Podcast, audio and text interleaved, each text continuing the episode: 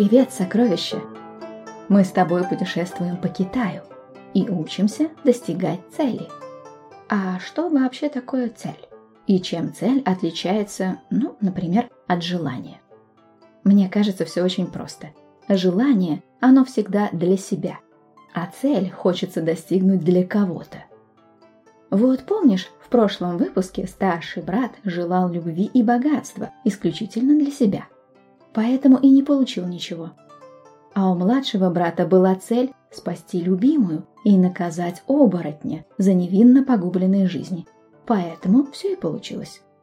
Вот сегодня я расскажу тебе одну сказку про желание и цель. И ты точно поймешь, чем одно отличается от другого. Вот послушай. Давным-давно жил юноша, пригожий достатный. Каждое утро ходил к реке рыбу ловить. Рыбалка – дело непростое. Бывает, поймаешь много рыбы, а бывает, что и маленькой рыбешке радуешься. Вот однажды увидел юноша на реке странного старика. Старик закидывал удочку в воду и приговаривал. «Ловись, ловись, рыбка, уходи маленькая, приходи большая, Попадись на удочку, попадись. И правда, у старика отличный улов, а у юноши ничего. Подошел юноша к старику. «Здравствуйте, почтенный старец. Научите меня так рыбу ловить». Посмотрел на него старик, улыбнулся. «А ты точно этого хочешь? Мне кажется, ты совсем другого хочешь. Поэтому не стану я тебя учить. Иди-ка ты лучше вдоль реки, может, и найдешь чего?» Сказал и в воздухе растворился. «Может, это бессмертный Шэньсянь?» — подумал юноша. «А ты помнишь, что Шэньсянь — это божественный святой, и слова такого старца очень важны». Отправился юноша по берегу реки. Час идет, два идет, ничего необычного не видит. Полдня идет, уже день заканчивается, солнце к закату клонится, Вдруг видит юноша, перед ним появилась заводь, вся поросшая лотосами. То ли луна вышла, и лотосы светятся, то ли наоборот, лотосы светятся, и луна стала ярче. Непонятно. Только зашевелились лотосы, задрожали. Удивился юноша, сделал шаг вперед, поскользнулся и упал, а когда поднялся, место-то не узнал. Звезды с неба спустились, и рассыпались по изумрудным тутовым деревьям. Уютный домик стоит в роще, дверь приоткрыта. Там за ткацким станком сидит девушка. Платье зеленое, юбка длинная, шелковая. В волосах, черных, как воронье крыло, цветок лотоса. «Куда это я забрел, красавица?» – спрашивает юноша. «Это деревня лотосов, путник», – отвечает девушка. «А ты, значит, фея лотосов?» Девушка улыбнулась. «Может и так. Путник, если ты устал, можешь здесь отдохнуть». Вошел в дом юноша, сел и залюбовался работой девушки. Как ловко она шелковое полотно ткет. Серебряный наперсток на ее пальце белой дорожкой блестит, а челнок в станке так быстро туда-сюда ходит, словно волшебный. Посидел юноша, посмотрел, решил домой идти. Девушка только головой кивнула, не удерживала. Вступил юноша за порог дома. Вот террас, опять у реки оказался. Может, сон это был? Или и вправду увидел фею лотосов? На следующий день снова отправился юноша по берегу реки в надежде повстречать девушку. Шел до заката, приблизился к заводе, зашевелились лотосы, задрожали. Появилась девушка, фея лотосов. У тебя куртка порвалась, дай зашью». Снял юноша куртку. Серебряный наперсток на пальце у девушки быстро мелькает, иголка так и скачет, стежок за стежком, стежок за стежком. «Я ведь один на белом свете, и ты, смотрю, тоже одна», — говорит юноша. Улыбнулась девушка, отдала юноше куртку и исчезла. Пришел юноша домой, да не сидится ему, не лежится, все о девушке думает побежал к заводе. Прекрасные лотосы в лунном свете переливаются, но один, самый большой и самый красивый, словно кивает ему. Не этот ли лотос та самая фея? Только подумал, девушка появилась. Знаю я твои мысли, юноша, но мой отец не хочет, чтобы я стала женой простого смертного. Никогда мы с тобой больше не увидимся. Это известие как громом поразило юношу. Стоит он ни жив, ни мертв, а из глаз слезы льются. Тогда девушка говорит, если нет в тебе страха, и нет у тебя, как говорят люди, трех сердец и двух мыслей, то я готова убежать с тобой к самому краю неба, на далекий морской остров. Там мы спрячемся от всех и будем жить вместе, только ты и я. Согласен? Улыбнулся юноша. Мне с тобой везде радость, хоть в высоких горах, хоть в диких лесах. Выдернула девушка из волос бутон лотоса, дунула на него.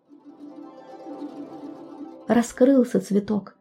На каждом лепестке жемчужина перекатывается. Вокруг зеленого пестика звездочки золотые блестят. Подняла девушка одной рукой цветок, словно зонтик раскрыла, другой рукой юношу за руку взяла, и полетели они в Поднебесье. Белые облака их по спинам гладят, орлы у них под ногами крыльями машут. Летят так быстро, что дух захватывает, а потом спустились в ущелье между гор. Под ногами сухая трава, вокруг камни, тишина и безмолвие. Пригорюнился юноша. «Да как же мы здесь жить будем? Дома нет, воды нет, деревьев нет». «Ты не торопись и не беспокойся», — говорит девушка. «Сделаю я озеро, и ты будешь в нем рыбу ловить. Сделаю я лес, и ты будешь в нем охотиться. Только для этого время нужно. Вот увидишь. А дом — это самое простое». Оторвала фея лотосов подол своей длинной зеленой юбки и бросила на землю появился крохотный ручеек и побежал вперед, неся прозрачную воду. Растекся ручеек, деревянный мостик через него перекинулся. Рядом маленький дом появился. Зашли юноша и девушка в дом. Там все самое необходимое. Котел, чашки, ковшики, циновки, одеяло. У окна ткацкий станок стоит. Встал юноша утром, вышел из дома, Смотрит, маленький ручеек в реку разлился, и маленькие тутовые деревца поднялись.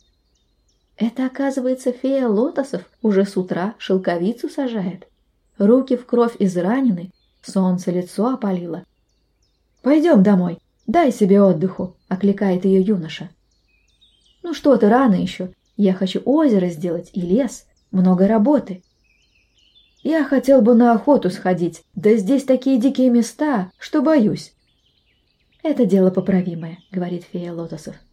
Вынула она лотос из своих черных волос, подает юноше. Отдаю тебе свое сокровище, волшебный лотос. Он защитит тебя от змей, волков, тигров и барсов.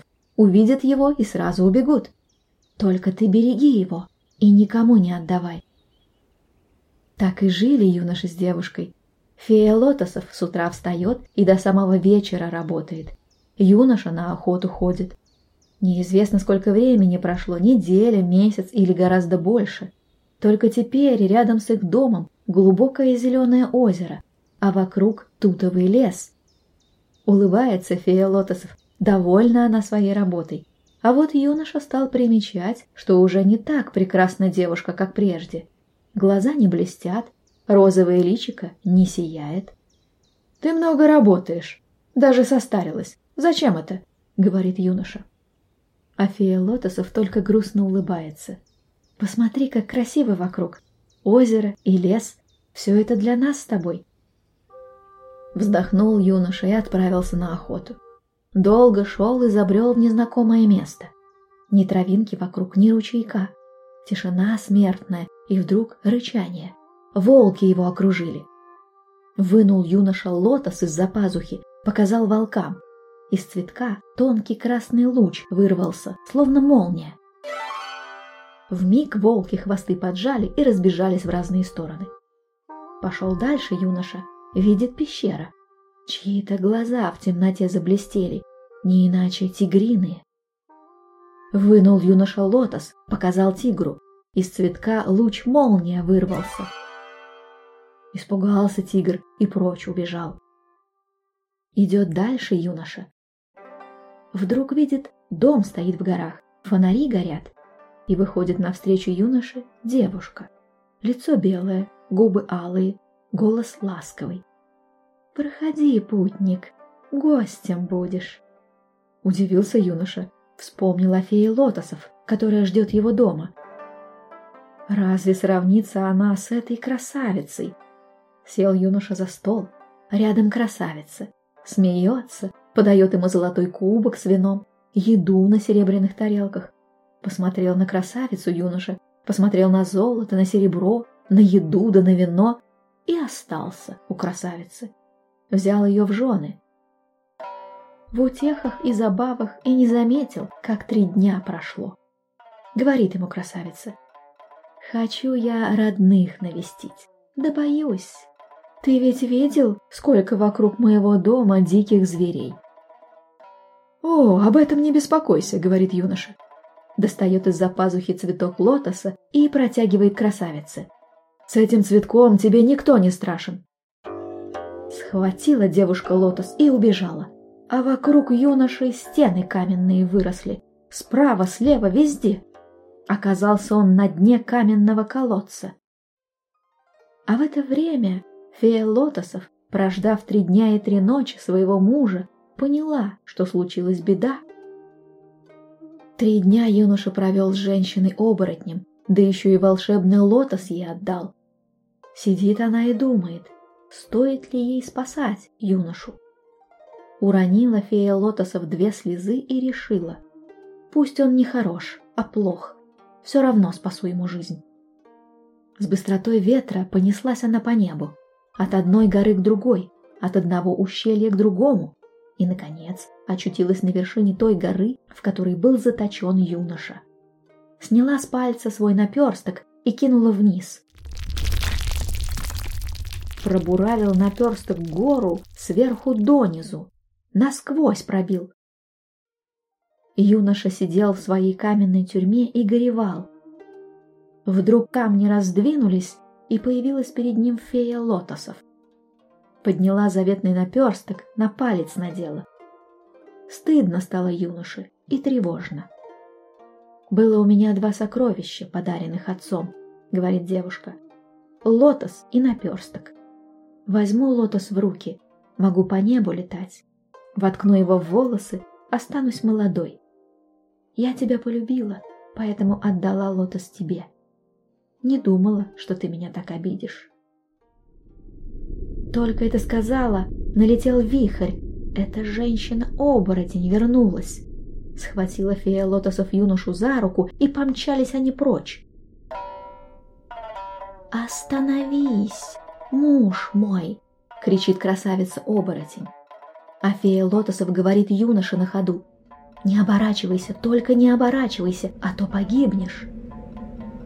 Летит красавица-оборотень над ними и кричит юноше. «Куда же ты бежишь, муж мой? Зачем? Разве плохо нам было эти три дня? Разве не любил ты меня? Разве я не лучше?» Не выдержал юноша речей колдуни, обернулся. И тут же умер. Только гора костей от него осталась и одежда. Вздохнула фея лотосов. Я ли не хотела тебя спасти, я ли не старалась. Да все напрасно. Забрала она одежду и кости юноши, полетела назад к дому и закопала у озера. Прошел год, другой, третий. Все это время трудилась фея лотосов, не покладая рук. Из веток шелковицы, которые она сажала, тутовый лес поднялся. В зеленом озере рыба появилась, и лотосы распустились. На том месте, где похоронила девушка кости юноши, поднялись травинки с цветами. Дотронулась до цветов фея, застыдились травинки и поникли. Однажды вечером, когда фея Лотос, как обычно, сидела за ткацким станком, появился старец, которого юноша давным-давно на реке встретил. Она поклонилась ему и рассказала все без утайки, что с ней приключилось. Ушел куда-то старик и вскоре принес ей заветный цветок лотоса, который он отнял у женщины-оборотня. Воткнула девушка его себе в волосы снова заблестели глаза. Прежней красотой засветилось личико. Собрал старик семена той травы, что выросла у озера, и раскидал их в горах. На другой год зеленые травинки выросли повсюду, и в горных рощах, и на прибрежных холмах, и даже в маленьких садиках у домов. И назвали ее люди «Застыдись трава» или «Мимоза». И даже сейчас, стоит только дотронуться до мимозы, она сразу листочки сворачивает, словно стыдится. Вот такая грустная сказка. Ну, не все сказки со счастливым концом. Иногда стоит и подумать над поступками людей. Подумай ты. У кого было простое желание, а у кого большая цель? Кто все делал для себя, а кто для других? А на сегодня все. Пока, сокровище. До следующей сказки в подкасте Наны.